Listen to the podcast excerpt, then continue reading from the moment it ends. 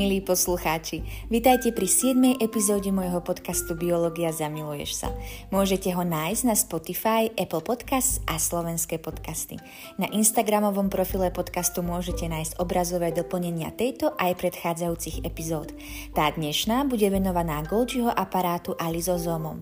Pohodlne sa usadte a započúvajte sa do ďalšej časti príbehu o tvorbe, spracovaní a využití proteínov v bunkách našeho tela. Golgiho aparát je tvorený z váčkov a cisterien, ktoré na prvý pohľad pripomínajú palacinky. Môžeme ho v hojnom počte nájsť najmä v bunkách, ktoré sa vyznačujú svojou sekretickou funkciou, ako napríklad pohárikové bunky v epitele tenkého čreva, ktoré produkujú hlien. Syntetizuje a upravuje sa v endoplazmatickom retikule a následne v Golgiho aparáte. Táto organela je logistickým centrom, ktorá proteíny podľa označenia posiela v rámci alebo mimo bunky. Predstavme si endoplazmatické retikulum a proteíny, ktoré v ňom dozrievajú a pripravujú sa na ich funkciu. Keď je proteín pripravený opustiť endoplazmatické retikulum, časť jeho membrány sa odštiepi a zabalí ho v sebe. Vytvorí sa transportný váčok nazývaný COP2, ktorý putuje ku Golgiho aparátu. My už vieme, že len dôkladne skontrolované a správne zložené proteíny môžu byť z endoplazmatického retikula transportované von. Ak neprejdú testom kvality, šaperóny ako napríklad kalnexín ich udržia vo vnútri organely, aby sa ešte opravili. Ak sa nedajú opraviť, budú vynesené do cytozolu a zničené v proteazóme. Golgiho aparát má cis stranu konvexnú a trans stranu konkávnu. Strana, na ktorú sa pripájajú váčky s proteínmi z endoplazmatického retikula je cis a strana, z ktorej budú proteíny z Golgiho aparátu vychádzať je trans. Cis strana je rastúca, pretože vačky z endoplazmatického retikula na ňu napoja a vlastne doplňajú Golgiho aparát. Na trans strane sa postupne váčky odpájajú a teda Golgiho aparát sa na trans strane zmenšuje. Celá táto organela je veľmi dynamická, tvorená z membránových váčkov, ktoré sú vlastne tvorené z membrány endoplazmatického retikula. Aj cisterny majú svoje názvy. Tie, ktoré sú bližšie ku rastúcej strane, sa nazývajú cis. Sú ešte nedozreté.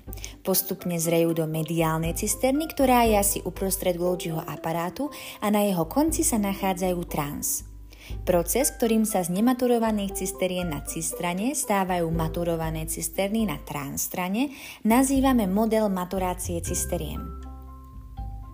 Medzi cisternami sa proteíny pohybujú takisto pomocou váčkov, ktoré vznikli odštiepením membrány tejto cisterny a následným zabalením transportovaného proteínu. Čo je ešte zaujímavejšie je, že každá z cysterien má inú funkciu, takže aj iné enzymy, ktoré budú túto funkciu vykonávať. Všetky sa ale budú spoločne podieľať na dokončení procesu modifikácie proteínov. Už sme si povedali, že proteíny sú z endoplazmatického retikula transportované vo váčkoch COP2. Občas sa stane, že tento váčok so sebou z endoplazmatického retikula zoberie aj nejakých pracovníkov, ktorí modifikujú a maturujú proteíny. Tí sa musia vrátiť späť z Golgiho aparátu. Spätný transport zabezpečí váčok COP1. Všetok materiál, nechtiac odnesený z endoplazmatického retikula, sa do neho takto vráti. Keď sa proteíny dostanú do Golgiho aparátu, sú už takmer pripravené na svoju funkciu.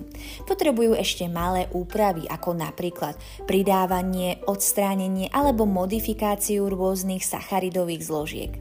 Ako sa proteíny modifikujú, prechádzajú z cisterny do cisterny a postupujú smerom ku strane. Keď sa k nej dostanú, Golgiho aparát môže začať plniť svoju ďalšiu logistickú funkciu. Proteíny totiž môžu mať rôzne destinácie. Ich cieľom môže byť plazmatická membrána, vonkajšie prostredie bunky alebo iná bunka, organela nazývaná lizozóm alebo samotný Golgiho aparát. Proteíny, ktorých konečným umiestnením je plazmatická membrána, sú jej súčasťou. Už sme si hovorili, že cytoplazmatická membrána je fluidná mozaika, tvorená okrem iného aj proteínmi. Proteíny, ktoré majú funkciu mimo bunky, napríklad hormóny alebo neuropeptidy či enzymy, sa budú sekretovať von pomocou sekrečného transportného váčku, ktorý sa otrhol strán strany Golgiho aparátu. Splinie s cytoplazmatickou membránou a tak vypustí proteín, ktorý nesie von. Zaujímavé je, že napríklad sekretované enzymy ako tie v našom tráviacom trakte sú najprv vytvárané v neaktívnej forme. Táto neaktívna forma sa nazýva prekurzor. Napríklad prekurzorom pepsínu, enzýmu v našom žalúdku je pepsinogén. Ten sa musí proteoliticky štiepiť. Počas tohto štiepenia sa odstráni jedna časť proteínu a vznikne nám kratší, aktívny enzym pepsín. Štiepenie sa deje buď v sekrečných váčkoch, uvoľnených strán strany Golgiho aparátu, alebo úplne mimo bunky po vypustení váčku von. Neaktívne formy enzymov sú dôležité pre ochranu organel, cez ktoré v procese maturácie prechádzajú. Keby boli aktívne, mohli by ich poškodiť. Proteíny, ktoré sa dostanú do lizozómov, budú zničené alebo tzv. degradované. Môžu za to enzymy, ktoré sa v lizozómoch nachádzajú. Okrem proteáz, ktoré degradujú proteíny, sa tam nachádzajú aj ďalšie. Napríklad nukleázy, ktoré ničia nukleové kyseliny, glikozidázy, ktoré rozbíjajú cukry alebo lipázy, ktoré degradujú lipidy. Všetky tieto enzymy patria do skupiny kyslých hydroláz, čo znamená, že pre svoju funkciu potrebujú nižšie kyslé pH. To sa v lizozómoch rovná asi 5. Pomenovanie hydrolázy nám napovedá, že pri degradácii daných častí bunky budú používať vodu zo slova hydra tak nízke pH by mohlo poškodiť ostatnú časť bunky. Preto je toto prostredie dobre uzatvorené vo vnútri lizozómov a nie je v kontakte s inými časťami bunky. Do lizozómov sa môžu rôznymi cestami dostať všakovaké látky, časti bunky alebo dokonca mikroorganizmy. Poďme sa teda na jednotlivé príklady pozrieť. Ak na bunku nasadne mikroorganizmus, napríklad baktéria, prvotná reakcia bunky je obraná. To znamená, že baktéria bude bunkou zjedená v procese fagocytózy. Fagocytóze sa hovorí aj bunkové jedenie. Túto schopnosť majú napríklad makrofágy, imunitné bunky, ktoré takto požierajú nebezpečné baktérie, ktoré vošli do našeho tela. Membrána sa v mieste, kde na ňu nasadla daná baktéria vchlípi dovnútra bunky a vytvorí váčok. V ňom je uzatvorená daná baktéria. Tento váčok je potom prenesený do lizozómu, kde baktériu zničia lizozomálne enzymy. Do bunky sa môžu procesom endocytózy cez membránu dostať aj iné látky, ktoré je tiež potrebné degradovať v lizozómoch. Membrána sa s týmto mimobunkovým, inak povedané extracelulárnym obsahom znovu vchlípi a zaškrtí dovnútra bunky. Začne sa zaujímavý proces tvorenia skorého endozómu, neskorého endozómu až dospelého, plne funkčného lizozómu, ktorý obsahuje potrebné enzymy na zničenie daného obsahu. Niekedy sa bunke poškodia, alebo opotrebujú aj organely, ako napríklad mitochondrie. Tie sa vtedy obalia do dvojitej membrány autofagozómu. V ňom budú prepravené do lizozómov a zničené. Samozrejme budú nahradené novou mitochondriou alebo inou organelou. Proces, počas ktorého sa bunky zbavujú nežiaducich organel alebo proteínov sa nazýva autofágia alebo seba požieranie. Autofágia je veľmi dôležitý proces počas rastu a aj počas vývoja našich buniek, pretože zabezpečuje diferenciáciu buniek, čiže ich špecializáciu a tiež adaptovanie bunky na stresové podmienky. Medzi neradíme napríklad hľadovanie alebo infekciu. Keby autofágia nefungovala, bunky by sa nemohli očistiť od mikróbov alebo poškodených organel. No a bunka plná odpadkov a poškodených organel nemôže správne fungovať, takže ani orgán, ktorý tvorí. Lizozómy sú v našom tele extrémne dôležité, pretože zabezpečujú degradáciu tých najrôznejších látok, častí a mikroorganizmov. Je to jedna z organel, o ktorej človek niekedy ani netuší do momentu, kedy sa nepoškodí ich funkcia. Ak lizozómy nefungujú správne a nie sú schopné dostatočne rozbíjať zložité komplexy na menšie alebo úplne ich degradovať, bunky našich orgánov v sebe začínajú tento obsah ukladať. To prináša obrovské problémy vo forme rôznych ochorení a tých najrôznejších symptómov. Najčastejšie sú tieto ochorenia vzácne. Niektoré z nich sa v skratke, si v skratke popíšeme. Prvým príkladom je Batenová choroba. Pri tejto chorobe sa akumuluje tuková látka lipopigment v mozgu, pretože ju lizozómy nezničili.